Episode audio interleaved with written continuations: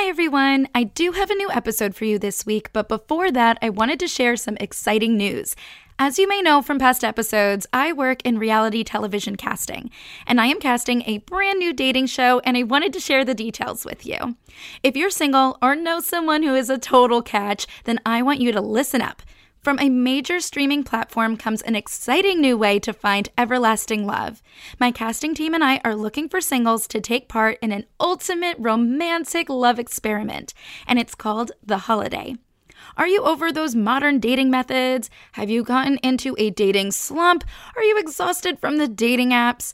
If you are a true romantic at heart who is ready to find their soulmate, then we want to hear from you. Singles who are at least 21 years old should apply now for the chance to find love in an unprecedented way. I will add the application link to the show notes, but I want you to apply by visiting theholiday.castingcrane.com. We are all about getting far here on this podcast, so why not get really far and pursue love in a whimsical international location on the holiday? All right, that's as far as we will get for now, but hopefully I will get you on this dating show. Catch you later this week for another episode of How Did I Get This Far? And bye for now.